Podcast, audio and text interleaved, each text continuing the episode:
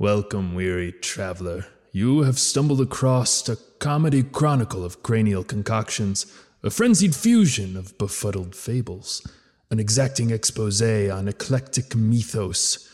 Should you brave ahead, you will find yourself enlightened, delighted, and only slightly misinformed on the many fantastical worlds that exist within our favorite media. Will you learn all there is to know?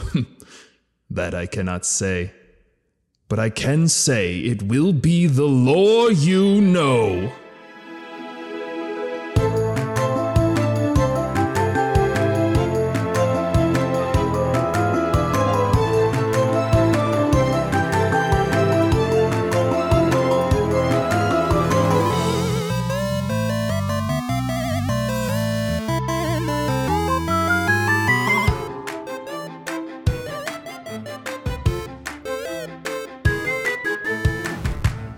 Mario Party with CJ multiple times, and he's pretty much always behind until we get to the very end, and then it hands him like 4 stars. No. I'm always ahead because I know the score in my head. He loves when that happens, but when it happens against him in Kerbo games, I knew what I was doing. I was playing the game I wanted to play. We were down by like 8 stars with like 2 turns left one time.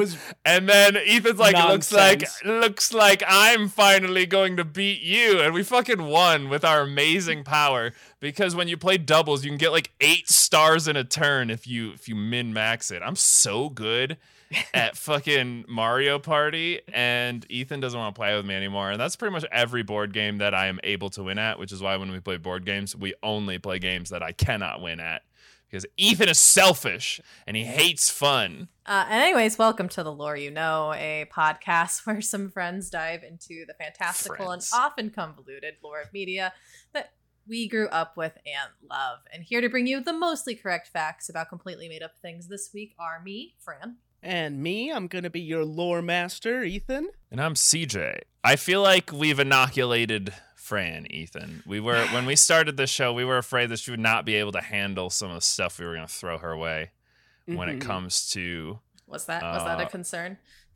Yeah, that was we had a show meeting, and then it was just the 2 of us though, so it wasn't like a full show meeting. Like those random dinners, right? It's like a subcommittee, right? Yeah, we were both at the 5-star hotel, just like having the dinner that was comped by the company, of course. Right. We were talking about if we could get any other hosts. We were looking at maybe like Beyonce, but then we were like, this is just not really in her wheelhouse. Well, you guys, neither of you really would get a word in edgewise because I would just be bowling over you the whole conversation anyway. So to me, I thought I was still floating the idea over, but Fran showed up. She put in the time.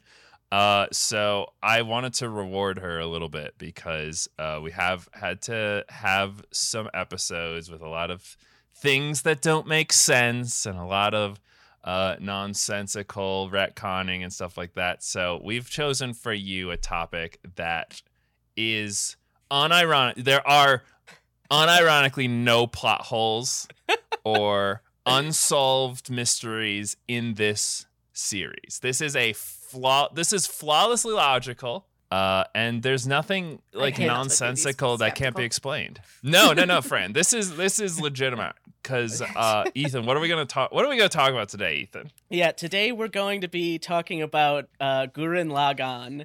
I've been pronouncing that wrong for a long time. Gurren Lagann. Wait, what have you been saying? I've been saying Gurren Lagann. It's not. Oh no, friend, that's way wrong. That's wrong. I'm here to learn. So, you heard us. This isn't even a bit. You heard us talk about this series before we started recording today. We're not. I hate to ruin the disbelief for all of you at home, but we do pick these ahead of time. When I was making them up, 2 seconds before. I legitimately was talking about it before we started recording with someone else. I'm like, I'm gonna go learn about Gurren Lagann today. Oh, well, that person sounds like they don't know anything about it either. They corrected me as well, but I can't wait to talk about Gurren Lagann. About Jugen Gugen.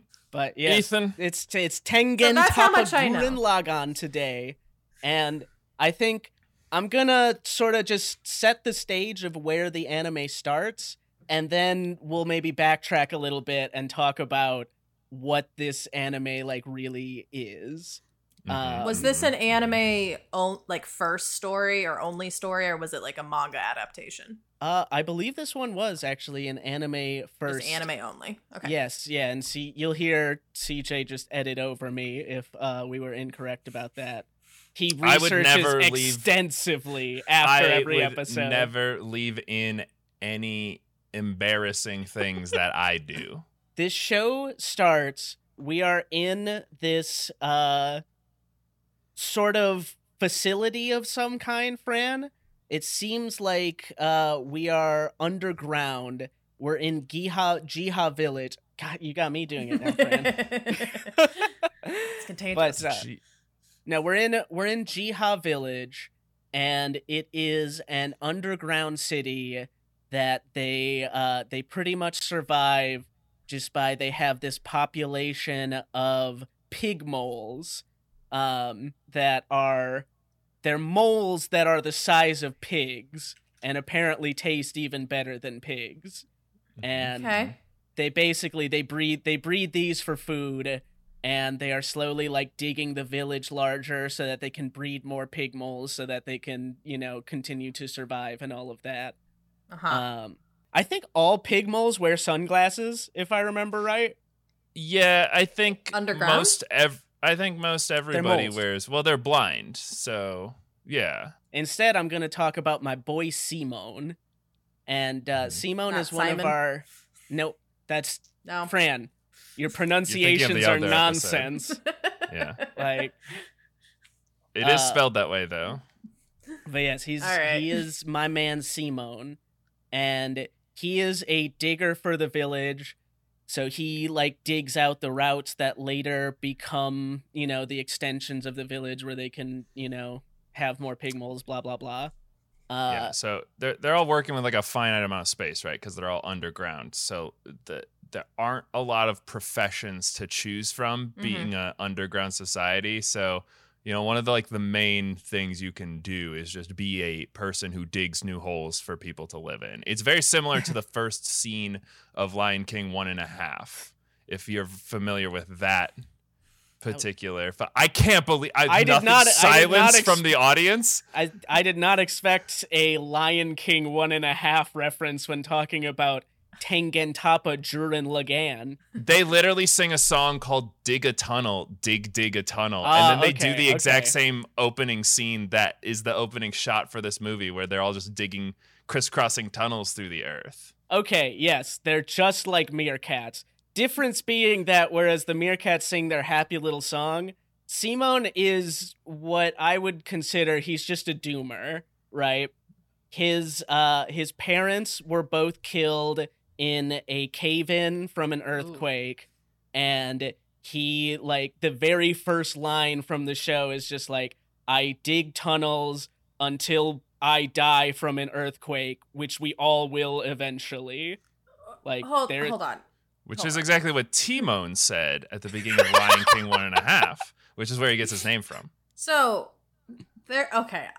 I understand that, like, they're digging things to, like, make their underground city bigger, but, like, is there any, like, infrastructure being put in place to, like, reinforce these tunnels, or is it legitimately just, like, carving tunnels? There's, like, pillar. Like, they have, you know, knowledge of architecture enough to keep the holes open. So when he's digging a hole for a house, there is, like, walls. Well, these cave-ins, friends, they're not natural cave-ins because they dig bad. They're happening because there's all these earthquakes, and the earthquakes will cause the tunnels to collapse. Okay, maybe they should live inside the earth if there's that many earthquakes. But that's just me. Fran, should they live somewhere else, Fran? There is literally nowhere else, Fran. There is no such thing as the outside world. There is only inside this village here.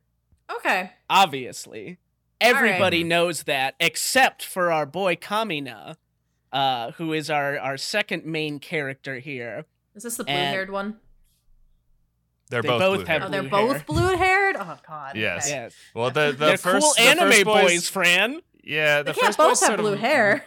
How else are you supposed to differentiate them? Like, mousy, and he's got kind of the bowl cut, like, straight hair kind of look. And then Kamina has... right? Kamina, yeah. Kamina has the big blue spiky hair, like Super Saiyan God Vegeta kind of thing. That's the blue hair boy I was thinking of. Good, okay. Yeah, close enough. But Kamina is a sort of rebel, and whereas Simon is always getting accolades from the village chief for doing such a good job digging. What a do-gooder. He's a do-gooder boy, and Kamina is on like the opposite end of the spectrum. He is always trying to prove to everyone that there is such a thing as the surface. When he was a small boy, his father brought him up to the surface, and he said, "Kamina, we're gonna go explore this new world together." But Kamina was too scared because he was just a little boy, and so he said, "No, And his dad said, "You're not ready, boy. You're still scared of dying like a fool. Come, meet me up here when you are ready to be a true man." So Kamina and Simon, despite being at sort of opposite ends of the spectrum as far as the village is concerned, they are bros. They're not, blood related, but they are both orphans that live in this city, and they have, they treat each other as brothers. I would argue, Fran, that this entire anime, if you need to know what this anime is about, it is about these boys. Okay, and so they're like bond. They're like the two main characters you follow then? Yes. Yeah. It's about these two boys and brotherhood. And it's about a lot of things because there's a lot of symbolism in this anime. As always. I wanna prepare you for it because the symbolism hits on all ends of the spectrum. So one of the main symbols of this anime is the drill. Oh, God. And it's a metaphor because the drill, it is something that is able to create new paths in life. Uh-huh. It is a tool that can be used to create and not just to destroy. Mm-hmm. And also because the drill is a spiral object, and any kind of spiral involves like exponential growth, which is going to be a huge theme in this show. Mm-hmm. It is also a metaphor because a drill is like a dick. There we go. Yeah. It's a big penis. It's phallic pointy, and it penetrates things. So it's a dick. I would say that like Simon has this fixation on drilling because it's something he really understands. He talks about how like the earth will speak to him when he's drilling and how he just knows what to do. Like it is his comfort zone and is where he likes to be. And Kamina hates drilling because it represents to him like being stuck in this confine, this city that he's unable to escape from, and then that kind of pisses him off. So I think that like Kamina is the overstudy. He's the lead in that. He's teaching Simon these lessons about like, Simon, sometimes you have to break out of your comfort zone. He's the older of the two, and he has more life lessons. He's very bold and brash, and he talks about things like fighting spirit and having a warrior's attitude.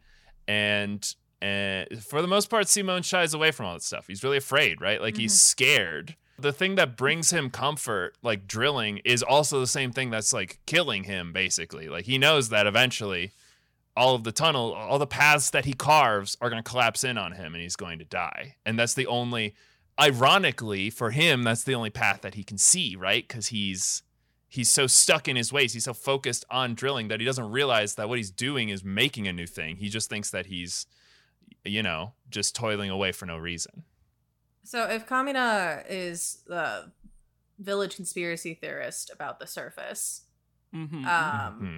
Has he tried going up instead of like out and down? Does their village go up at all, or is it just like outward and downward? Or like... Yeah, I mean, there's no natural. There's no. What is the geography? What are the axes? There's no clear way to get out of the village. Presumably, whatever way his dad got out was sealed after he left and Kamina came back, and so.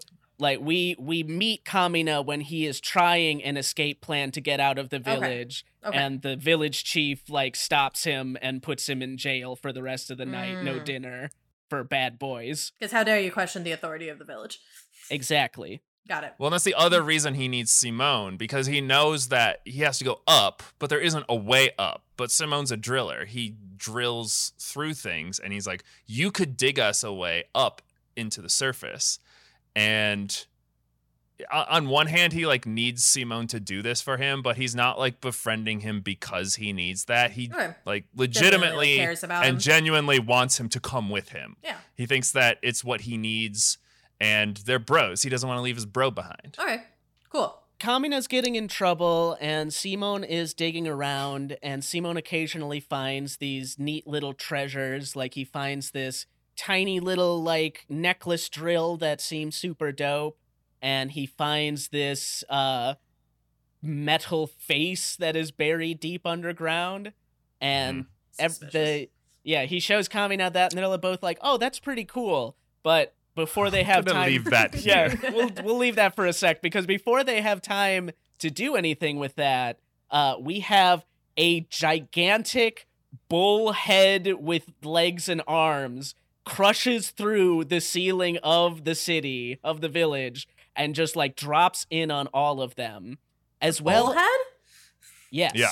The head of a large bull. Okay. With like little spindly arms, well, little chubby arms and legs. Mm-hmm. Okay. It's metallic. It's a robot, Fran. It's a big and powerful robot. Oh.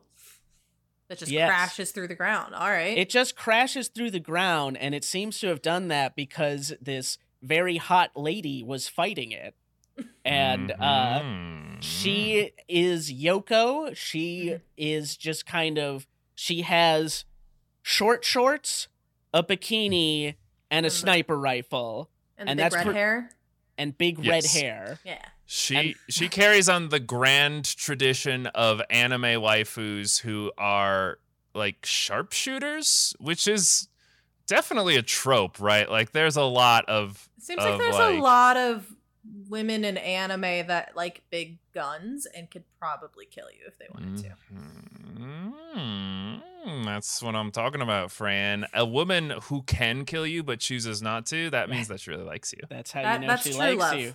True love. Mm-hmm. Well, it's something.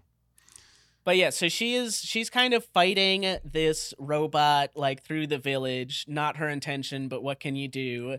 And she meets up with Kamina and Simon, and they work together to fight this robot.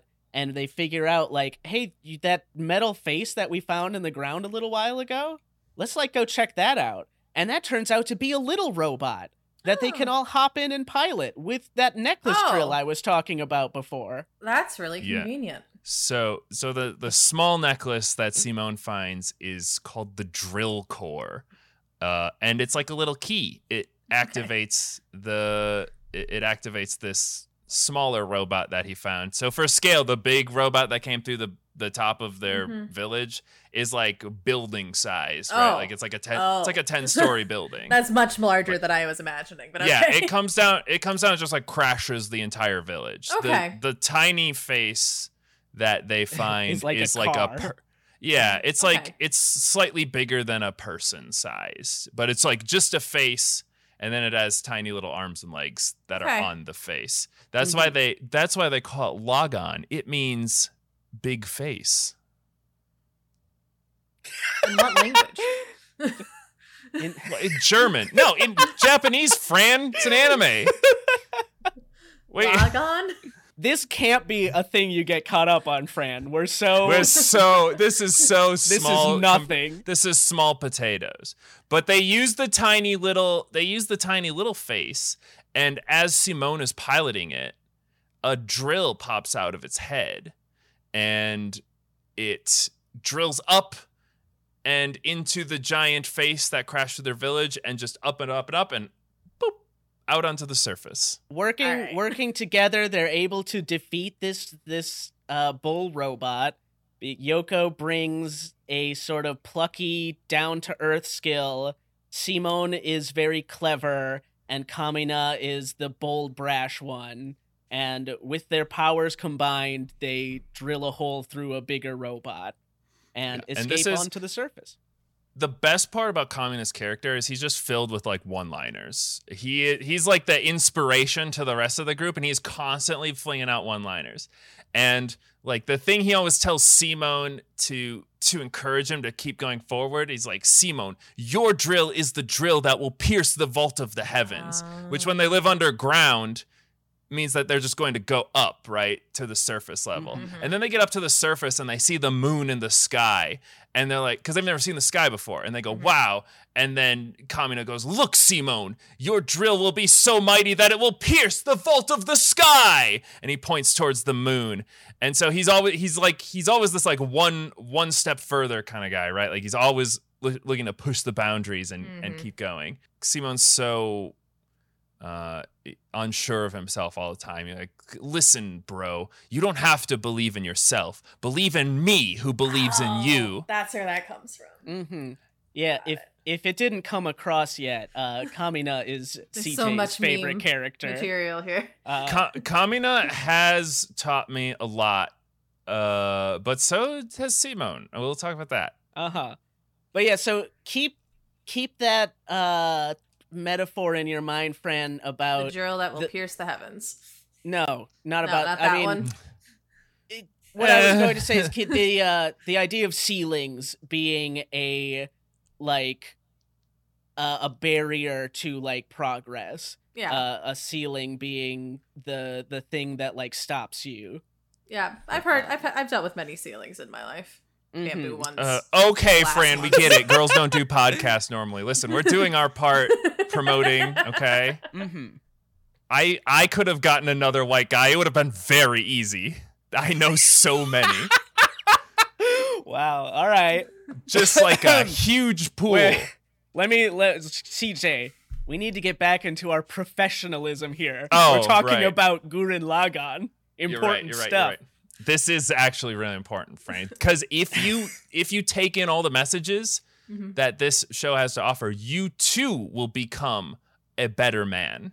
Mm. That's how me and Ethan got to where we are today. Yoko tells them that she's actually from another underground village that is just a ways over, and their village ended up getting like opened up, I think, by an earthquake or something like that. So they kind of had to come out onto the surface, and there they found out about these gunmen. And so these giant robots, they patrol the surface, and they basically make life miserable for any human who can be caught out there. That's why the humans all live underground, is because anybody who comes up on the surface gets attacked by these giant robots. Okay. And it turns out... a big deterrent. Yeah, it's a pretty big deterrent, and it turns out that these robots are also the reason for the earthquakes, because they get launched these massive distances towards like human settlements, and when they hit the ground, big earthquake happen. Okay. So all of the problems that these guys know, they're realizing all come from these gunmen because they're forced to live underground. There's these earthquakes that terrorize them. Like every single issue that they have is now focused on these guys who have immediately become their enemy. Okay. Kamina decides that if they want an actual chance at defeating these gunmen, they're going to have to take over some robots of their own. Mm-hmm. And... this is something that nobody has ever tried before because Kamina, again, is the crazy ideas guy. Simon and Kamina work together with the Littner village in order to sort of lay a trap and get Kamina into one of these gunmen. And he is able to get in, but at first it just like immediately locks him out because it is built for... the specific kind of pilots that are piloting it, beast men, and humans are not beast men.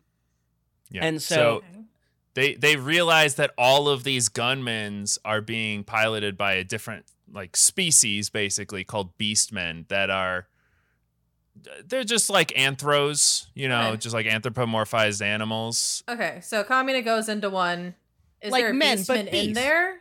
Yeah, he kicks his ass and kicks him. Yeah, oh, okay. he just throws him out. So Kamina is trying to take over this robot, but doesn't really work that way. The controls cannot be accessed by humans.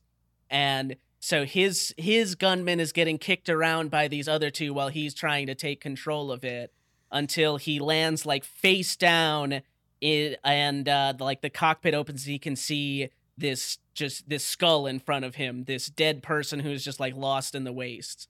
And it's this sort of do or die moment realized for Kamina. And he decides that he's not going to give up. And when he decides that, he suddenly, like, the robot yields and he is able to take control of it. And he and Simon are able to work together. They destroy these two robots. And boom, we now have Lagann and we have Kamina's robot, Gurren. Oh, it's the name of the robots. Okay. That means red. I think it's like a red lotus is Gurren. Yeah, so, yeah. The robot is red. The only other important character that we've pulled in from the Littner village here is Leeron. Most important character. Leeron represents Sun. He is like a mechanic. And that he is kind of, yes, and genius, yeah. Right? Just yeah, general so genius. He's their sort of the show's hand wave. The genius figured it out for any kind of science-y or robot repair stuff that we require. Convenient. Mm-hmm. After this battle, Kamina goes to bury that skeleton that he found. To sort of like pay his respects because having that moment like did end up saving his life, right? And as he sort of like pulls the skeleton out of the sands, he sees a cape that he recognizes, and this skeleton was his dad. It was his dad, Fran. Oh. He didn't make it out in the surface world. Wow. He perished. He got literally one village over and then got smooshed. So Kamina has this moment of that he had sort of come out to prove to his dad that he had become a man, right? Because his dad's like, to meet him, maybe. Like he said, come meet me up here when you're ready. So right, yeah. I mean, hoping he'd see him there. He wanted to meet his dad, and he wanted to like prove to his dad that he had become a man, because that was the whole thing when he didn't go out with his dad the first time, is that his dad was kind of just like, you're still just a boy. Which is what, Fran, if you ever want to know the intention behind a man's decision-making, it's because they're trying to prove their dad wrong and show them what a big boy they are now. So all men just have daddy issues. Got it. No, they're not issues if everyone has them, Fran. That's just the way of the world. All men have daddy features. Yeah. That's how the human race grows stronger. Fran. It's every man trying to one up his dad. Okay, sounds healthy. But no, it's not really that healthy. And we have, so our two boys here kind of form like these two opposite sides of like the negative male experience, right? Simon is prone to despair and doomerism, right? The idea that he can't affect the world around him, or like not in any significant ways. And then we have Kamina, who like he embodies this idea of like toxic masculinity. And I don't want to say that necessarily in the sense of like he's just an asshole, but the thing is that like he is trying to prove that he is like, that he is a man, that he has grown, and that he is like worthy of being out here, and he doesn't know how. So he usually does that by being reckless, right? It's that sort of like masculinity where you feel like you have to prove yourself, even if that means doing ridiculous things.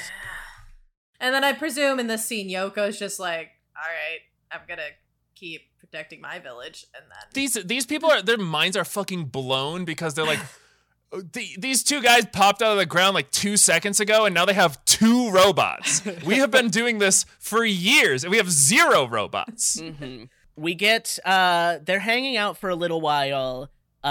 This other beast man shows up. His name is Viral, and he has, like, a much cooler robot than any of the other ones that have come so far. And he's been sent, like, specifically to deal with the uppity humans. And he's going to be our ongoing antagonist for the for the show. All right. He's our Seto Kaiba. All right. It's Kamina, Simon. If you want to know a fun fact about him, he does have, like, a really cool voice, and, like, all the girls who watch the anime lust over him and stuff like that. But I guess apparently they wanted him to have a high, whiny voice like Gollum from Lord of the Rings. Oh, that's awesome. And God. He's like, oh, look at the humans. Yeah, I'm glad they didn't. But they didn't do that. He's got a sexy boy voice. They made him hot instead. Yeah, they made him hot. Yeah, so he's got his, like, rad four-armed robot that has both a head in the chest and also has a regular head. Oh. And... Kamina starts to fight him, but he is, like, no match. He is way outgunned here. And all hope looks lost until they are able to figure out that Simon and Kamina can combine their robots in brotherhood and create... Yes, so they make their own two-headed robot, Gurren Lagann. They don't, like, figure this out, by the way. Kamina sees a two-headed robot, and he goes, we can do that. And then he just takes Simon's robot and just jams it on top of his in the middle of combat. And he's like, bro, there's no way this is going to work. And then he's like, no, Simon, you have to believe that it will work. And then he's like, if you say so, bro. And then when he sort of acquiesces to Kamina's, you know, just... full bore ahead attitude, then it does work. They combine into Gurren Lagann, no less. Is there a sweet transformation sequence as well? Fuck yeah, dude. It's awesome. Absolutely. And they do, the chest piece of Gurren Lagann does form gigantic sunglasses when they combine. Oh, God. That matches Kamina's sunglasses. And these are like the pointy sunglasses. Yeah. Hell yeah. Which he uses as a weapon. That's his sword. Oh, my God. Yes, he has a sunglasses sword. We've got the whole sort of theme here. We've got these two boys who have their own forms of, like, broken masculinity. But through brotherhood and working together, they are able to overcome their individual limitations and defeat this greater foe. And so they've decided, Viral mentioned how there's, it's not just random beastmen that are messing with humans. There's, like, a whole hierarchy going on. And so Kamina and Simon have decided that they are going to go out and do something about this. And Yoko comes with them because she has a crush on Kamina. And Leeron comes with them because he sort of has a crush on Gurren Lagann because he just loves robots so very much. I mean, see, the robot seems pretty dope. They stumble upon this other underground village. And unlike... how do they stumble upon an underground village? Just the same way that robot stumbled upon hole. Theirs, the ceiling. They usually literally just walking around and they fall into a hole that's a village. Oh, quite literally stumble into a village. Yes. And so this village has not been as fortunate as Giha or Litner, and they just, like, do not have a lot of food to go around. And so they have this religion where anytime the population gets over 50, they draw random straws, and whoever gets the short straw goes up to the surface world to be with the gods. They get rich. It's a ritualistic sacrifice, you know. Yeah. Well, okay. By everybody, does that include, like, the babies? That definitely includes the babies. So the babies get to draw straws too? All right. Yes, but it turns out that the sort of head priest and leader of this village, he cheats the game every time. He decides who's going to get the short straw. And that's not good. So he, he tries to do it to, be as logical as possible. So, for instance, he had good intentions. He has good intentions, and, like, we find out that basically, you know, this village does not have enough supplies to support many people. Mm-hmm. And, you know, when he was young, the village just was in like an awful state all the time. And when he came of age, he set these rules of like, he made up this whole religion and he set these rules that there can only ever be 50 people. And then he uses these straw draws to try and get rid of people that are, you know, least the people that if you had to make the awful choice, like who you would choose, right? Mm-hmm. So, for instance, our YouTubers are yeah, exactly. He gets rid of all the YouTubers. First thing, Utopia. But no, so our crew stumbles upon them right when twins are born, and they have to get rid of two people in the village. And he, you know, manipulates the straws so that it is these two orphan children because they can't work, they don't have family that will miss them. Like, that's the logic, right? And I guess, like, unlucky. Yeah, so a robot fight ensues. They you know, defeat this other gunman that had just like came down and found the village, and Team Gurren agrees to take the two orphans with them, and the like head number one acolyte of this priest guy named Rossiu, altar boy kind of thing. He decides to go with them as well. Oh, and it's because his faith is shattered, right? Like, he believed this guy, and then all of a sudden it's totally different. He's like, yeah, I'm gonna go with them, actually. This seems like bullshit. I mean, it's the sort of thing, right, where it's like, I can understand the logic that you're doing, but I don't want to be in your... I don't ever want to grow up to be head priest. I did before, but now that I know that you're just like choosing who lives and who dies, I don't want that on my shoulder. He got a new path made for him, so he's like, well, I'm going to follow that one instead. So they meet some other people that share their robot fighting, you know, lifestyle. It's the black siblings. I only bring them up because they kind of round out the team, sort of add a little bit more to this resistance. And wait, how many people do we have now? And we got a lot of waifus in this one. 10? They're all like, they're like sisters. And there's like the big titty older blonde one, and then there's like the mousy nerdy middle sister, and then there's like the bubbly young sister, and then there's like a brother. I think I don't give a shit. But they join them. Kittan is important, CJ. Yes, Kittan is important. He's actually the most important one. They meet another guy who becomes like Kamina's rival. Like, they're kind of manliness rivals. Oh, and he kind of likes Yoko because he's like the first woman he's seen that isn't his sister in a long time. So. He's about that, and Kamina just likes manly competition. So it's manly competition. Yeah. So we have our obligatory hot tub episode where we have all of these new hot waifus. I bring this up because this is a point of tension that is going to cause some problems later on, because you see, Simon is like 13 or 14, and he got hormones. Yeah, he likes girls now. So Yoko has a crush on Kamina, which is why she is here at all. Mm-hmm. But when she flirts with him, she does a lot of that sort of like, you're a louse, Kamina. Why can't you be more like Simon?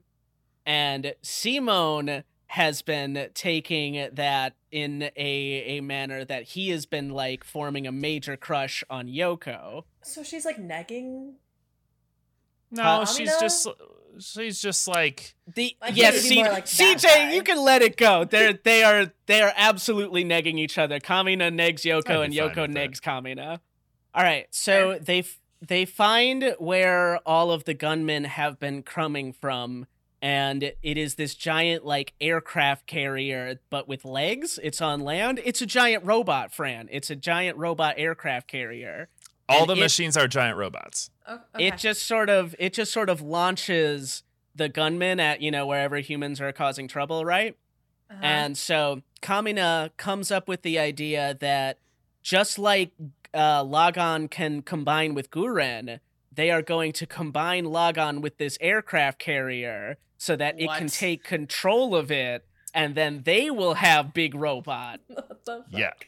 And so they've picked up a big crew of like other people who have followed Kamina's example and stolen their own robots, and they've got their plan set, and they are ready to go for it. Except, Yoko, before this big fight, confesses to Kamina and gives him a big smooch, and Simon sees it, and so Simon. He feels bad and messed up. He's got some complicated feelings right now. This is one of the episodes that I rewatched in preparation for this, and there is a scene where they're like, something's wrong with Simone, and it, you know, they have like these like radar things that like show them the status of all of their robots or whatever, and then it zooms into the little square that represents Simone, and it's like, something's going wrong, his connection to Lagann isn't working, and then it shows like a little broken heart inside of his body outline that's like breaking over and over, and it's like, Simone, what's wrong? And he's like, I don't want to talk about it. I don't really want to talk about it right now. But yeah, so they're like, the mission seems like it's going to be a success. They get Lagann onto the aircraft carrier, which I should be calling Daigunzen, but whatever. Daigunzen. Okay. So they get him on, but he's not able to take control. He like, his little Lagann doesn't have the power because Simone is so like messed up inside. Yeah, and so they realize at this point that Simone's emotional state has some sort of effect of his control over Lagann. Yeah, okay. Mm-hmm. You notice the same kind of thing where Kamina's emotional state is what allowed him to take control over Gurren. Simon's not able to take control, and Kamina kind of throws the plan away and jumps onto Daigunzen to punch Simon right in the face to get his head. You grit those teeth! Oh my god. Help his little bro get his head back in the game. And Simon is able to take over the robot, but not before the general that is leading the Daigunzen jams his spear right through Gurren and right through Kamina. Ooh. All hope seems lost, but Kamina is able to stand back up and combine with Lagann to make Gurren Lagann again, and they use Kamina's special move that he just thought of, the Giga Drill Break, and absolutely just drill right through the center of the general and save the day. Yeah, so Simon is like overjoyed to see that his bro is better, and Kamina is channeling all of his fighting spirit so that he can win this big battle for everyone. And when the two of these boys combine and work together, they're able to manifest this absolutely gigantic drill that comes out of Gurren Lagann's arm, and they can use it to pretty much one-shot any of the other gunmen that they come across. So that is their special finishing move, the Giga Drill Break. Cool. Sounds pretty dope. So did they or did they not combine with the aircraft carrier? They did. They got that taken care of. They've got the aircraft carrier. They've defeated the general. But that spear that went through Kamina, he was able to give one last fight, but he was not able to get up again after that. Oh, no. Kamina is slain, taking over the Daiguren. This begs the question, if Kamina's gone, they can't combine the robots anymore, can they? True. All right, so, yeah, we've taken over the Daigunzen, but Kamina has perished. Yeah. And this leaves them, they're still continuing on, they're still going to try the good fight. You know, like I said, it's not just Yoko and Simon anymore. They've got this huge crew of like people who have stolen the robots and all of these other people. But yeah, so we're moving forward, but like everybody is in kind of a pit of despair, right? Yoko is has gone from being that like plucky and grounded person to just kind of being like that cold, calculating person. Like, we just need to get this shit done. And Simon is just bereft, and you know, not just because Kamina has died, but also because he feels responsible. If he hadn't choked, like Kamina wouldn't have had to come out there for him. So They are in the pit of despair, and then Simon meets a girl in a box. Like a box? Yeah. What the fuck, anime? Why do you keep doing that? I'm looking at you, Demon Slayer, you piece of shit. Mm-hmm. I don't like Demon Slayer that much. I don't understand the reference.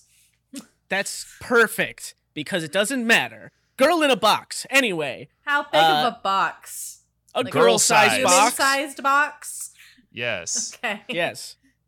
So Simon's lost control of Lagann, right? Like, he is so miserable and sad. Like, he can't.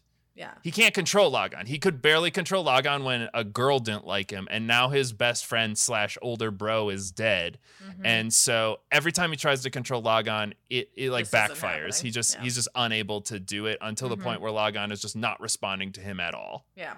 Mm-hmm.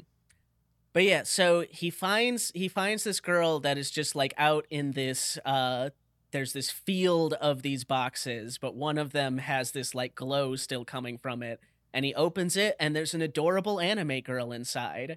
And she looks weird. She's got, like, what is it? Like, pink and blue hair that blows like a cloud. And she speaks, like, very strangely. She is most pleased to be making your acquaintance. Like, that kind of thing. She speaks using the Queen's English. And, she has, like, her pupils are, like, flower petal crosses. Okay. So she's very clearly not like a normal girl. Mm-hmm. Okay. Nia has been saved by Simon, and she sort of comes across their crew, and in regular anime fashion, like the entire team, besides the sexy lady, are like, "Oh my god, you're the cutest little lady ever! Like you're on our team now." How old is she? It's like exactly Simon's age. Okay. Yeah, it's right. Simon aged. She is sort of like experiencing this crew, and she's experiencing humans for the first time. She says like, I have never seen a human before. And so she's kind of meeting these people who are like in this despair, and are kind of like in a weird place.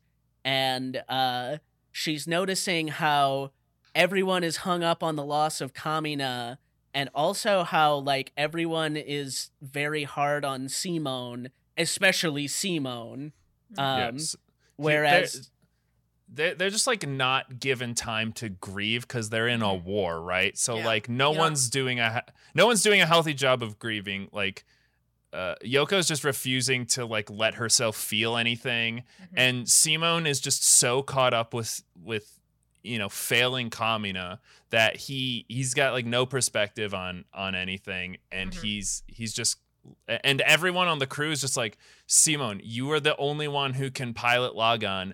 You need to get your shit together. Like right now, we kind of need you to start doing stuff.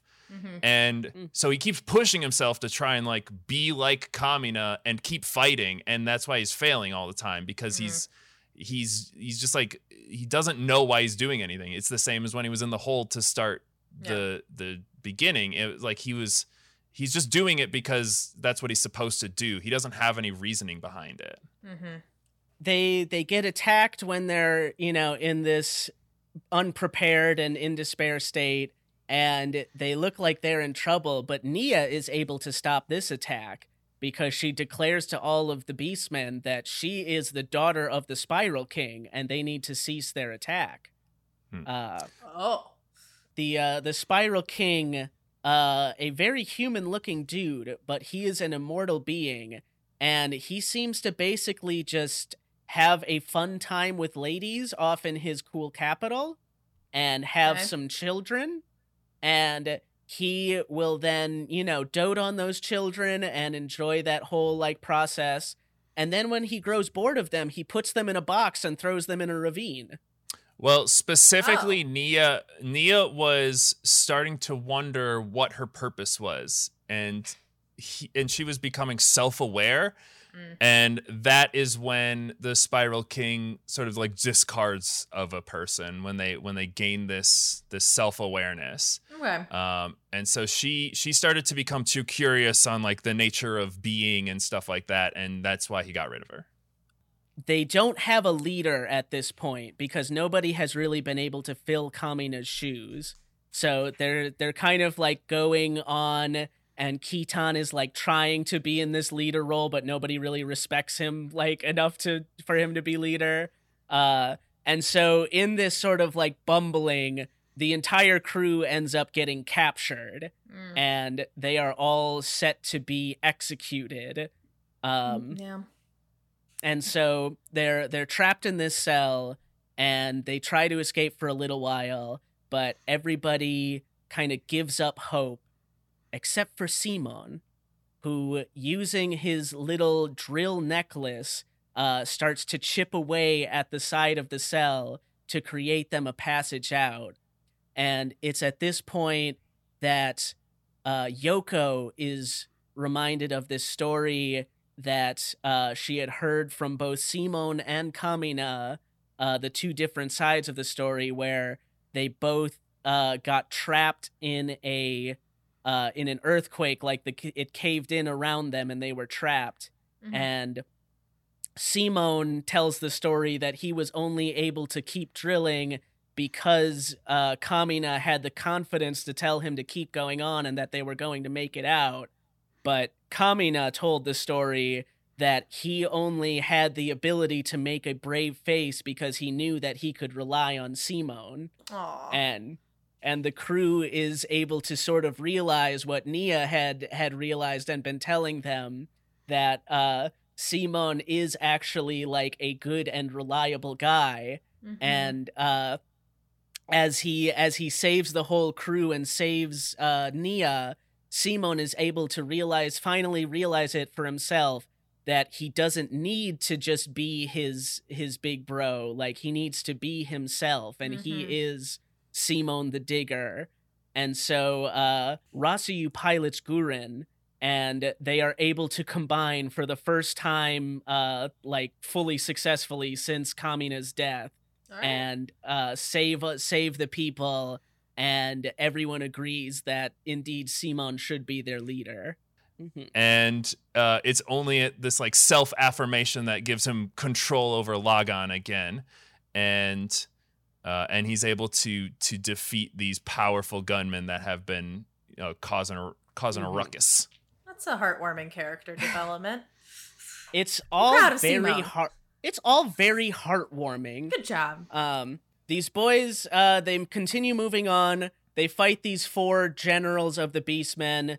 But mm-hmm. the big thing that matters is that Team Gurren isn't just like winning. They're winning harder and harder every time. Oh, nice. And so every time they're like, how the fuck are these humans doing so good? It doesn't make mm-hmm. any goddamn sense. Yeah, so the Spiral King explains to Viral that... the Spiral King was once a human, and that humans are actually these intensely powerful beings because they have this thing called spiral energy.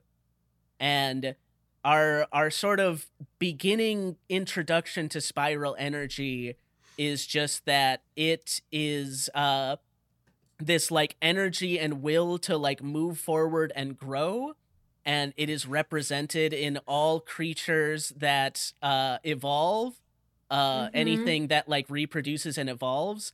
And so that is why the Spiral King created the Beastmen as these, test tube babies that don't breed. Like, he just makes more of them. Oh. So that's why our boys keep winning by more and more, is because they are growing in spiral power and fighting spirit, right? But the Spiral King warns that, like, he's been keeping humans down this whole time because this, like, this tendency to just, like, grow and grow, like, always leads to self-destruction. And so he's like, that's why we need to, keep them at this bare minimum level, like living in dirt villages and such. They finally get to the city Teplin where the Spiral King is. It's this massive, like, cyclone looking like building that has a bunch of other buildings like hanging off of it. Spiral. Uh-huh. Mm-hmm. Yeah, it kind of looks like a big spiral, but mm-hmm. it's also like one building that is the size of a city. Oh. It's large. But did I say it was a building, Fran? Because some buildings fall off and you see the face and the eyes and it's a robot. It's a giant robot, Fran. The city was a huge robot. Of course it was. Why wouldn't it be a giant robot? Mm-hmm. So now you're getting it. The aircraft carrier robot launches up towards the city robot, and after some rad fights, we are able to have Simon and Gurren Lagann face off against the Spiral King, and as they battle each other, the Spiral King his robot gets destroyed, and he has to dump out and just the city robot gets destroyed. The city robot does get a big aircraft carrier hole through it, but okay. He also has his own gunman Gurren Lagann sized robot. Okay. So yes, they have the face off. His robot gets destroyed, and he just comes up. He jumps up on the robot and just rips Lagann off of Gurren. Oh. And so he's going like do that. He's going crazy. His eyes have spirals in them. His hair is just on fire now. Uh-huh. And he's just ripping apart this robot. And he's like, I don't need a robot to beat you, idiot. I'll go mano-y-mano. So he rips Lagann off of Gurren. And Gurren is just rendered useless, right? And it's just Simon inside of Lagann with Nia next to him. Okay. Mm-hmm. But Simon has learned, even without Kamina being there, to never give up. And he just takes his little drill key out of Lagann and jabs it right into the Spiral King's chest, and boom, blows a spiral hole right through him. The Spiral King goes, "Oh, your spiral energy is great enough to match my own, but be careful. I have final words that you might be interested in." No, I mean he says a specific. When the world is covered by 1,000,000 apes, the moon itself shall become the destruction of mankind. Oh, okay. Bye. And then he falls down. And then he's dead. So, to be fair, a lot of humans are kind of screwing the planet over right now. So, parallels, right? Yeah, we'll get into it for sure. But so the necklace wasn't just a key to the robot. It was a way to harness the human spiral energy and channeling it into the robot. Yes, Fran, you figured it out. All right. So this is halfway through the anime, and it's the ending of the first story of the anime. Mm-hmm. And now I'm going to tell you, Fran, the same story again, but different. And bigger. Is it two people in a village that find a robot and go to the surface? No, close enough. I told you the story's about the relationship of Simon and Kamina, not that it's about Simon or Kamina. So just keep that in mind. So it's the bromance. Do we get a new bromance, or is it a romance? No, it's about the relationship between Simon and Kamina. But, okay.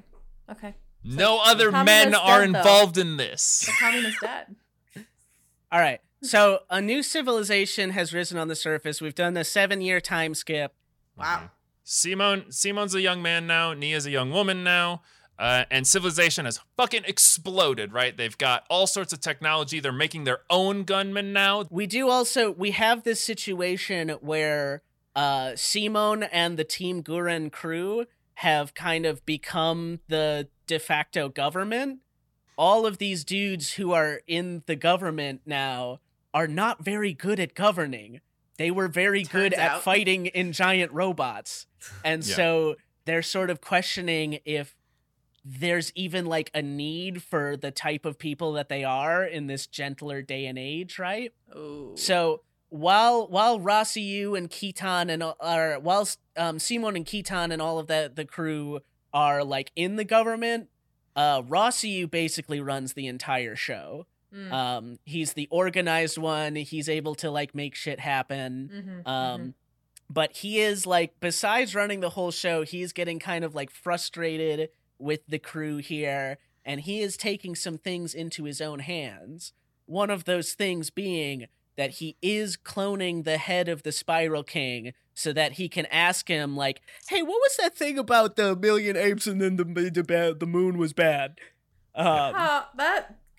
That plan has no possible downsides, I'm sure. Mm-hmm. It is a surprisingly non-downside-filled plan. And I'm not doing a goof, goes nothing but correctly for him. Oh, wow. Nothing but a net positive for the whole team. I mean, if anything, it's more of just a problem of timing, because the like exact hour that he is finally able to get the Spiral King like head reanimated, the millionth person is born on the planet. Oh. And so we have a couple things happen. One is that these weird spaceship-looking things that kind of like have a Porygon Pokemon look to them. Yeah, there's like monolith spaceships. Indeed. They do just like teleport in over the city and start blowing things up. That's not good. And also Nia suddenly like has this entire change in personality and magically broadcasts herself to all of the TV screens across the city to tell everyone that the anti-spirals have decided that it is time to destroy the spiral menace on this planet. Yep. What? So all of the gunmen are summoned again, right? There's a whole bunch of big battles between this new spaceships and the gunmen. And Rossiu's like, you know, because Simon's on the front line, right? He's back in Gurren Lagann. He can now pilot Gurren Lagann by himself, just using the controls from Lagann. And Rossi was like, whoa, hold on there, buddy. You know, let's analyze this a little bit. And he's like, no. I've done this before. I know what I'm doing. He goes and he like blows up the ships with Giga Drill and it's pretty cool. But then the ships like break into a million pieces and just like carpet bomb the whole city. And there's exploding everything. And Rossi was like, I told you to chill back, dude, and you didn't listen, and now everything's exploded. And Simon's like, I was protecting the whole Earth, man. What were you doing? And so there's this difference between these. A schism is forming. Rossiu's already in this position he didn't want to be in, right? He's in a leadership position making all of these decisions that he doesn't want to have to make, while Simon's just out there doing what he thinks Kamina would want him to do, which is to fight, to, you know, keep fighting, keep defending the Earth. Yeah, I was about to say, how does he feel about this whole Nia suddenly not Nia anymore situation? Like, I mean, very, very sad, but he doesn't have captivity or anything. It's very sad, but yeah, he doesn't have a lot of time to do anything about it because Rossiu decides that, like, with all of the people here in a tizzy over half of their city blowing up, he does lay the blame on Simon and has him sentenced to death so that he can restore law and order. Mm-hmm. So Simon is on death row while Rossiu is trying to figure out what the hell is happening. Uh-huh. And the spiral... Well, they should have gone away. The anti-spiral should have gone away because I'm sure that somebody died in that, right? Yeah, no, definitely it's people died. It's not as long as it's over 1 million. It's if over 1 million, then destroy all. Human extermination protocol. Mm-hmm. But yeah, so you can't just like stop it. Got it. So Rossiu is trying to figure out what's going on, and he asks the Spiral King's head, who then explains to him that a long time ago, there were rad robots and such all over the place. The human race was powered by spiral energy and were spacefaring badasses and all of that. And there was this other alien race that decided that spiral energy would ultimately end in the destruction of the universe because it was this engine of exponential growth and that it would come to this point where all of the spiral races would just like devour the entire universe in their need for never-ending growth. As the Spiral King explains here, Fran, like everything is spiral energy, Fran. Mm-hmm. There is the creatures that evolve throughout the universe, but there is also like spiral energy exists in everything from your DNA that spirals together into the double helix to the galaxies themselves that spiral around. It's all spiral energy, baby. I would also presume that alien race that decided that wasn't okay anymore was also powered by spiral energy because... Fran, spoiler. Fran, come on, Fran. We're moving on, Fran. Later. Fran! But yeah, so... the Spiral King like makes a deal with them that they'll spare the humans as long as the humans never get to 1 million, the population of 1 million on their planet, right?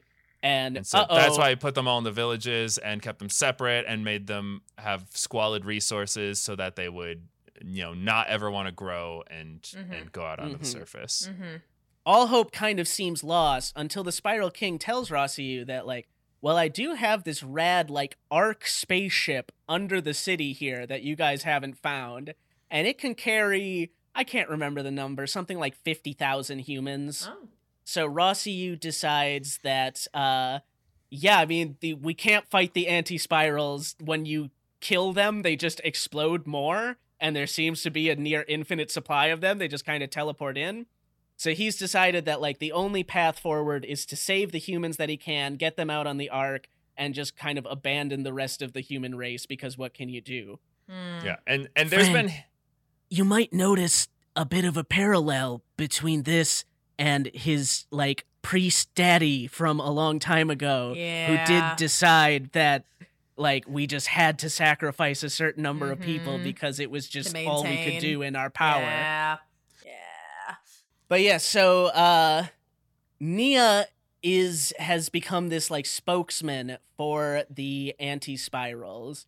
So yeah, she's doing that, and she is telling everyone that there's no hope, the anti-spirals are going to destroy you, and that they are maliciously doing this in such a manner so as to make you as full of despair as possible. Oh. Yeah.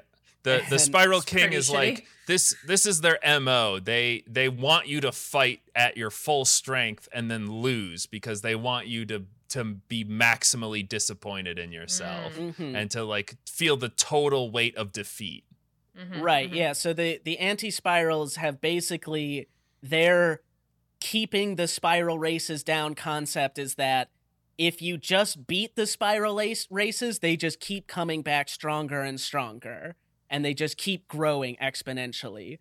But if you throw them into despair, they eventually give up, right? Mm-hmm. It's you can't, like, defeat growth, you have to stop it. And so the humans are about to get a crash course in that when they launch the Ark are trying to escape with at least some remnants of the human race. Uh-huh. And then they get completely surrounded by anti-spirals who are like, yeah, and now it's time to be sad because we are going to destroy all of you. And it looks bad until Simon and Yoko and Viral show up, and they have Gurren Lagann and are able to start fighting back. But more and more robots are coming out of the moon, and it's looking they're in the moon?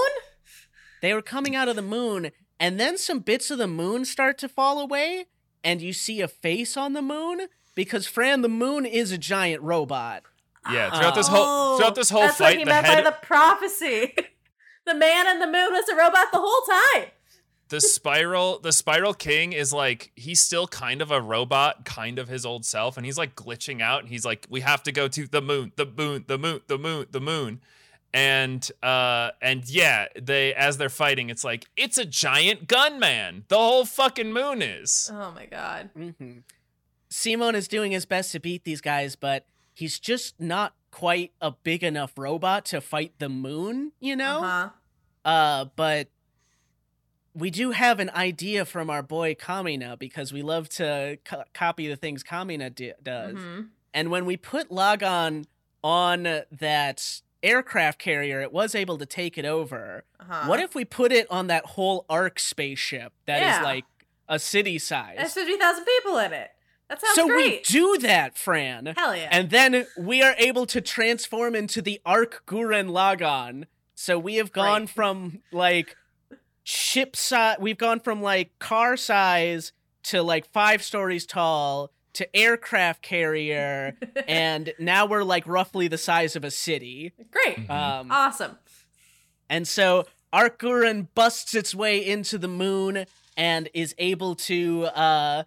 sort of, like, destroy some of the inner mechanisms and get to the point where they can lock Ark Gurren into the moon and take over that one, too. Ooh. Yeah, and there's this big keyhole that looks exactly like Lagann's keyhole with the drill. Yeah. But since, you know, they're in the moon, so it's fucking huge. But they can summon a giant drill for their arm. That's right. And so they use Giga Drill Impact in order to drill into the moon, which activates...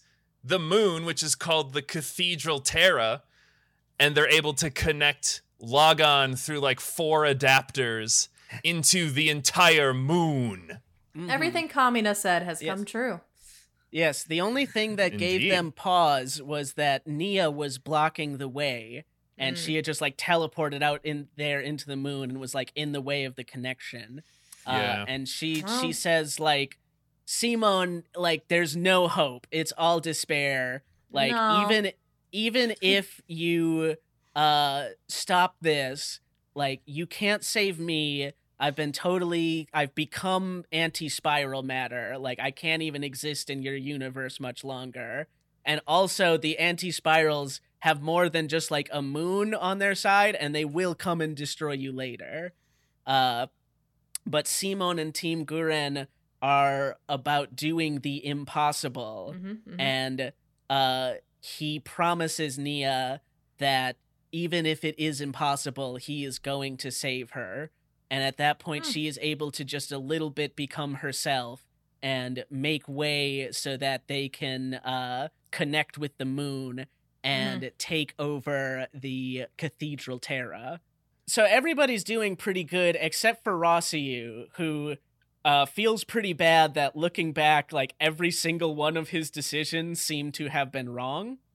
And without his decision, they wouldn't have had a giant city ship to meld with on the way. It's true. He did remake the Spiral King, who gave him all that info. Yeah. Yes, but he's not really thinking. Yeah, I mean, he does. Right now. He does ultimately feel like he is pretty filled with despair. Mm. And he became the thing he hated. So you know, and I'm making YouTube content, so I get it.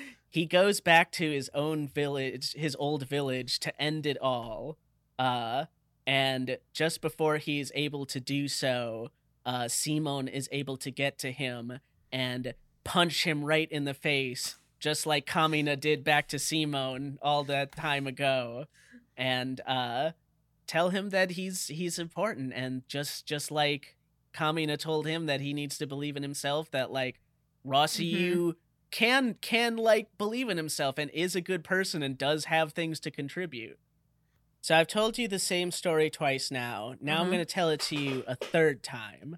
So the human race has moved forward like an incredible amount in like this time a week or two, and we now, because we've gotten this moon-sized spaceship and learned all about it, we now are not only a spacefaring civilization, but we have the ability to teleport throughout space and kind of just control reality.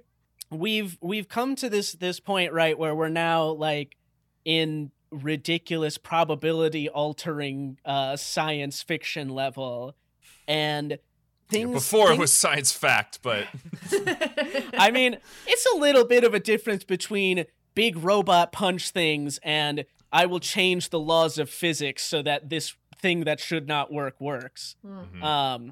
But yeah, we sort of start to see this whole idea of that the human race is growing exponentially, but how far can that really go, right? Like, are there limitations to that? The giant moon-sized spaceship is able to create giant gunmen, which the regular size gunmen then pilot, and people inside those gunmen pilot those. Now everybody, all of our crew of like boys from back in the day with Team Gurren are piloting Ark Gurren sized spaceships. Okay. And we've all decided with their old gunmen. Mm-hmm. With their old gunmen, using them to pilot bigger gunmen. Okay. And why not? So they've decided they need to destroy the anti-spiral, because the anti-spiral, they're going to go out and get them. And they are sort of just this like limitation to human growth, right? That eventually they're going to get the spiral races. Up until now, the spiral races have never been able to find where the anti-spirals are. They've created their own pocket universe that they kind of just go hide out in and attack the spiral races from. Because they also have like probability and space-time altering technology that can do that kind of stuff. We're in nonsense science fiction level now. Awesome. It all makes sense. If you knew about quantum mechanics and thermodynamics, this would all make complete sense to you.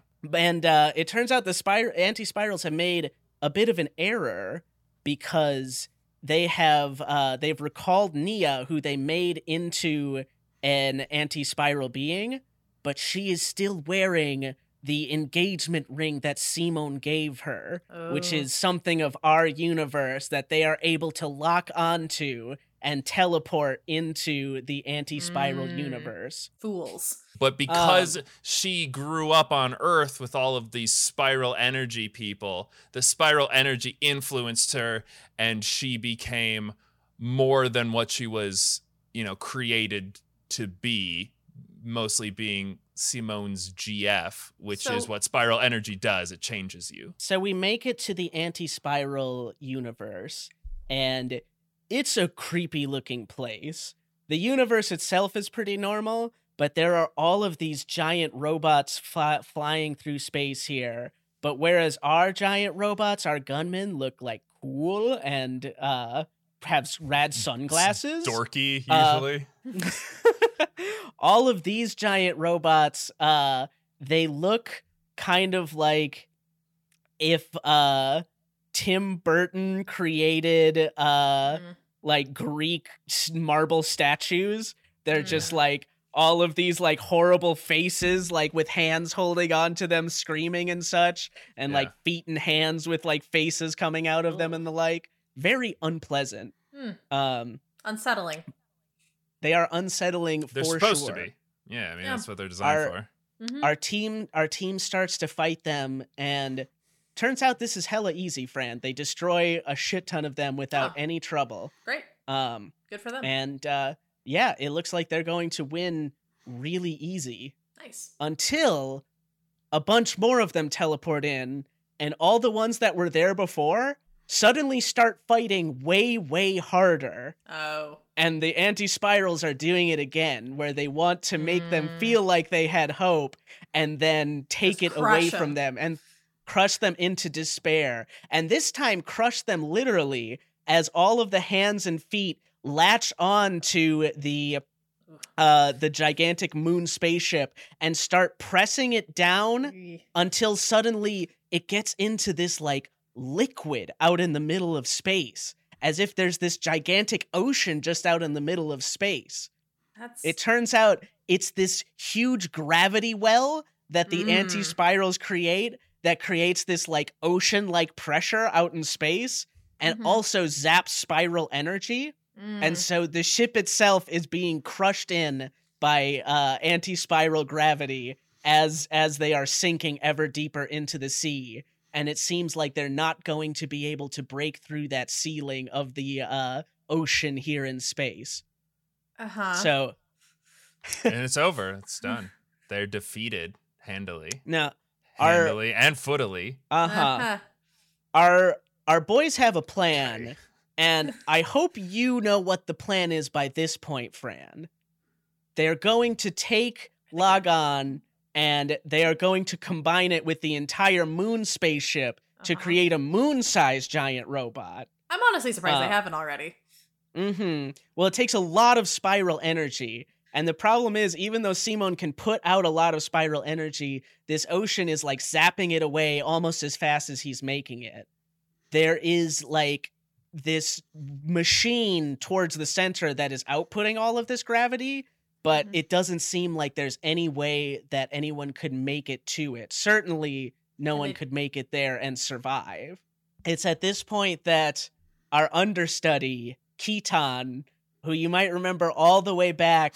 You might remember us mentioning because he needed to be mentioned, but also skipping him because he wasn't that interesting. Until now. Kittan. You a hater. He's all right.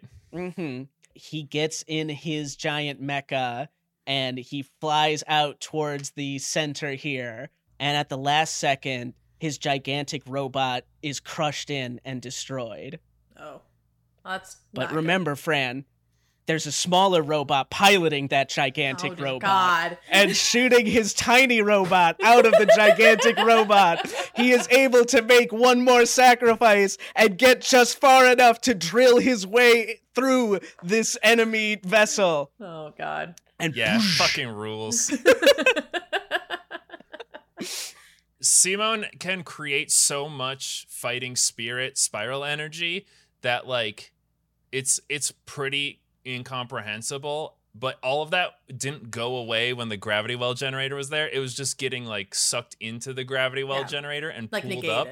Right. And then when the gravity well generator was destroyed, it all released at once, which was enough to initiate the combination with the moon-sized base. So, yeah, now they are was Super Galaxy Gurren Lagann. There's Super Galaxy Gurren Lagann, and Super Galaxy Gurren Lagann is able to handle all of these creepy, gross face and foot monsters, robots, without too much trouble. It can make a pretty big drill. All right, I've told you this same story this many times, Fran. I'm going to tell it to you one more time because they have defeated this ceiling, but they are immediately given this new one as the anti-spiral being just appears on, like, the on the inside of their ship where they're all hanging out. Oh. And tells them, yeah, like, game's over, people. And it explains to them, like, why the anti-spirals are against the spiral races. And indeed, it's because, like, the spiral races, it's not just that they are, like, eating up resources and such, but that their growth is, like, necessary and doomed to happen, and also exponential to the point at which spiral beings, given enough time, will become universes unto themselves and crush in, like, the entirety of creation and destroy all that has ever been or will ever be. Is it because they just keep combining robots together and they just keep getting bigger? It might have something to do with combining robots. Yeah, so the anti-spirals, you were right, friend. They were once a spiral race who, like, realized this inevitability and so, like, sealed away their own potential, and they're all kind of just this hive mind that's in permanent stasis on their planet. So they produce a bunch of spiral energy, but they'll never grow further. And they are, they have sort of tasked themselves with protecting the universe from the spiral threat. And this throws the team into, like, a lot of despair, especially Simon, who, like, has been growing in spiral energy faster than anyone else and can inherently feel, like, the truth of this statement that, like, they will become a destructive force that will consume everything. To make sure that, you know, everything is goes as planned and not just, like, rely on the despair stuff, the anti-spiral traps each one of our crew members into an ever-shifting, branching dimension reality in which they will basically exist in other dimensions, right? Like a Marvel multi-dimension thing. But if at any point they try to, like, take control of their destiny within that, they will just branch off into a different dimension. The act of trying to will something will instead just will them into a further branching dimension. Yeah, and so they describe it as a multi-dimensional labyrinth. It's a place that the more you try to get out of it, the further into it you go. Interesting. And it's really sad. So that's the thing. Everyone's alternate reality self is very sad. Because, despair, even. Well, when you compare it to where they are at now, it's what they want, given that everything in their life had gone the way that they wanted it to. But that doesn't necessarily mean that it's better. It just means that that's what they would have wanted if they could have chosen it from the beginning. You could say that to escape this situation, they would have to leave the realities that they would choose and instead face the despair of their own reality. Our main one, of course, is Simon's reality, where he has sort of stepped back in time a little bit, and he is with his bro Kamina, but in a reality where instead of fighting against the Beastmen, they gave up and became, like, sort of subjugated by them, right? They live in, they have escaped from Giha Village and live in the village below the Spiral King's capital city, because there's a human village below there. Of course, and they try to like run cons on the beastmen and such, but they're basically just kind of like sniveling and like, oh, yes, sir, like we'll do whatever to survive. This is like the reality that Simon is trapped in. And it's at that point that the Kamina that we know and love like shows up in front of Simon. Oh. And he says to Simon, like, this is a possible reality, but this is not the reality that you or I chose. Mm-hmm. And we can't be like trapped by the what ifs of if we had done something different. Like, we made our choices and we became the people that we chose to be, and that is who we are, and you can't be held back by, like, an unreality like this. There is only one reality, and it's the one that you've chosen to make. And this absolute bro talk frees Simon, and he becomes himself again, and he has this like final moment where he's able to speak to this version of Kamina, which is, you know, whether it's some kind of dimensional being or just like his own heart speaking to him is hard to say. But they, you know, they have this beautiful metaphorical moment where where Kamina says like, hey, when did you grow taller than me? Aww. And he's, oh, I guess I didn't even notice. Yeah. It's framed in a very uncertain way, right, as far as like what's going on, because Kamina appears to all of the characters in their different dimensional states. So like whether Kamina is like exists as a ghost, so they make a mention of like this only works on creatures that are self-aware, right? Like if you have an awareness of self and a consciousness, that's the only ways that this like trap can work, because it works by playing your own mind against itself. So whether Kamina can do this because he's kind of just an idea now that his friends remember him as, or if he's like, if this is the literal representation of the mark that he's left on everybody, even though he's gone, he still is, you know, he still exists within all of them. But it's ultimately this influence of Kamina that brings everyone back from all of these what ifs, and he one last time inspires them all to keep on fighting, you know, not just to do what he would want to do, but because they reminded him what it is they want to do. Yeah, we've broken free of this multi-dimensional trap, and this part is very good because it does not explain it a whole lot in the show, so I'm not sure if CJ like gathered the whole thing or not. But in the breaking free of this, Simon does so by creating his own universe within the Anti-Spiral universe, in which they are able to.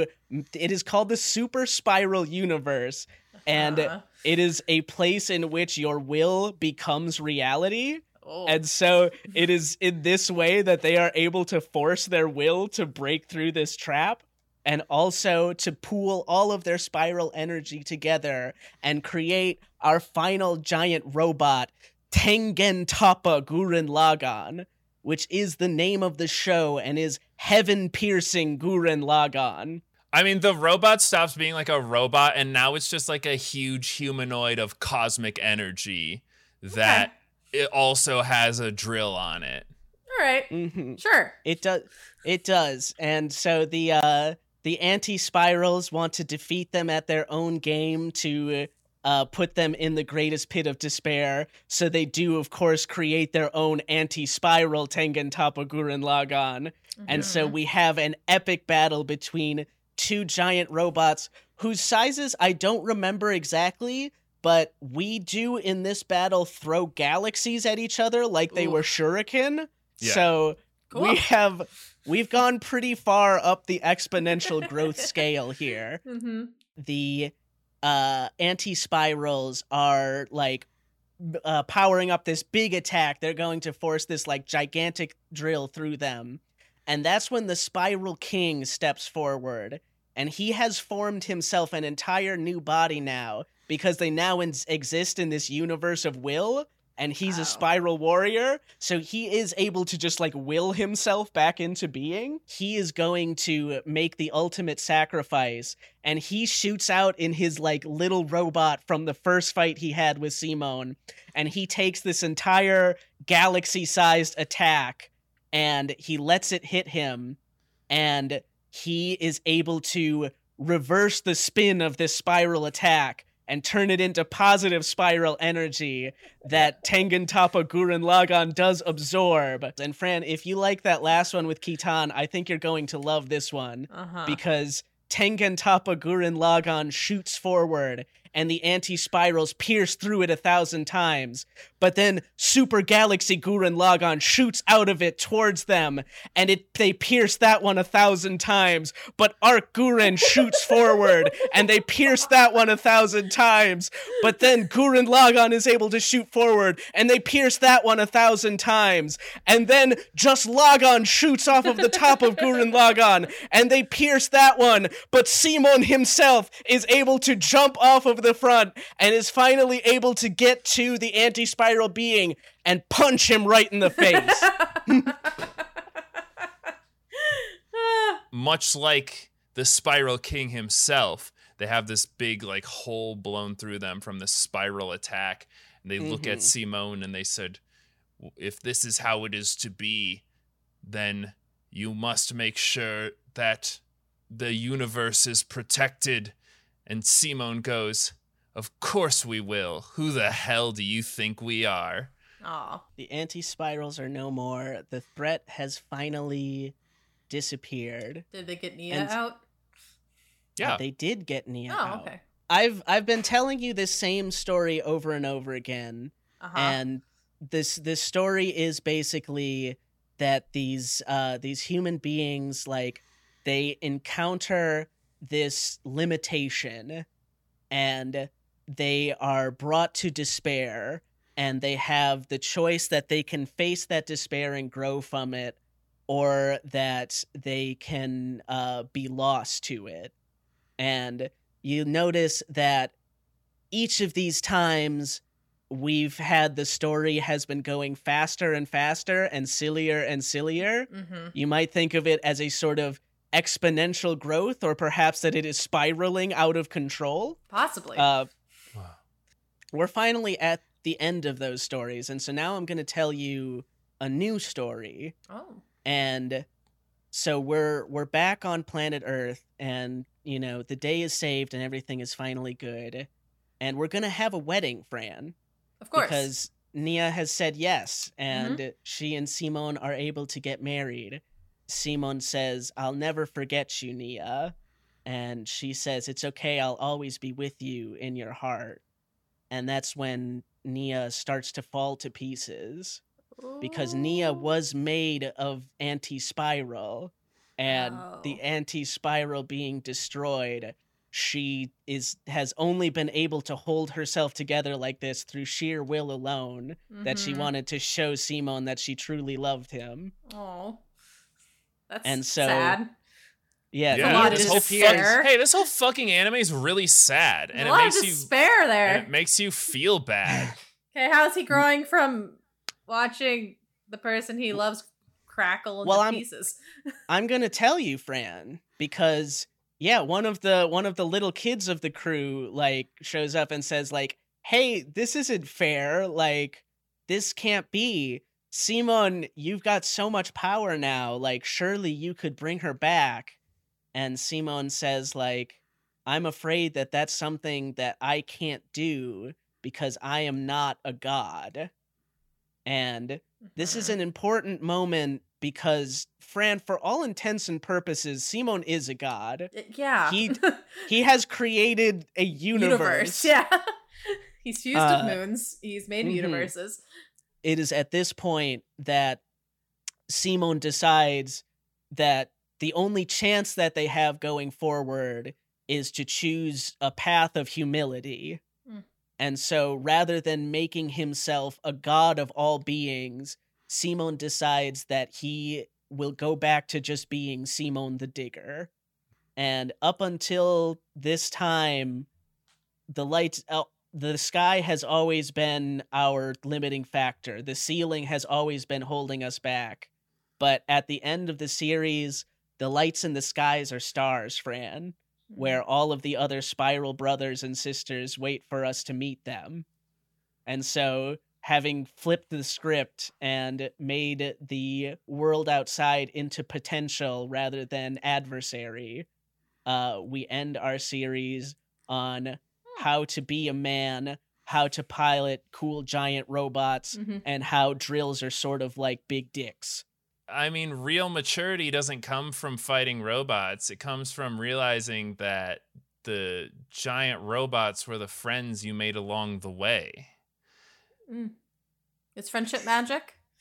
I think probably in this one, I think friendship is magic. Friendship is definitely at least science. They friendship do a lot of science. Friendship is definitely magic. Don't worry too, Fran. A little later on, we'll have an episode about this creator's other series where I can tell you all about what it means to be a woman. That's right. This creator also created Kill la Kill. Oh. So this series is all about being a man and what it means to grow up to be like a fully complete man, whereas Kill la Kill is about being a young woman and what it means to grow up to be a young, like a fully fledged adult woman. Hmm. Fran, do you have any final thoughts on Tengen Toppa Gurren Lagann?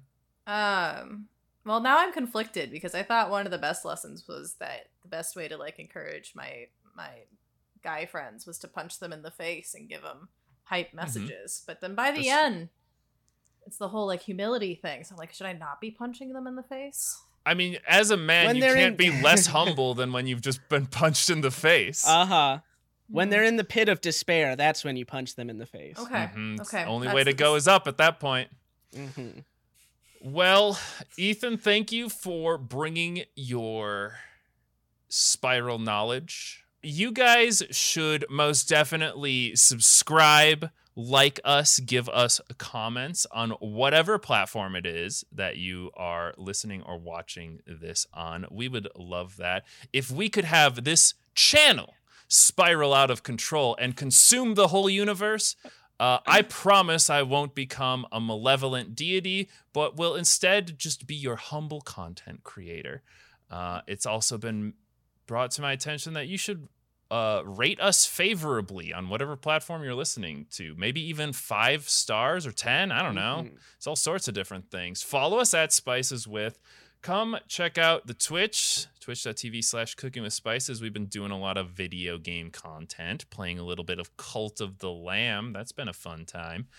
And thanks again for our creators, for our music. We have Apoggio for the intro and outro songs, and Gail Kitsune, thank you so much for the graphics. And I think that's pretty much fucking it. I mean, for this time, I have been CJ. And I have been Dai Tengen Super Spiral Ethan. And I've been Fran. And I need to say, who the fuck do you think I am? Wait, that's not right.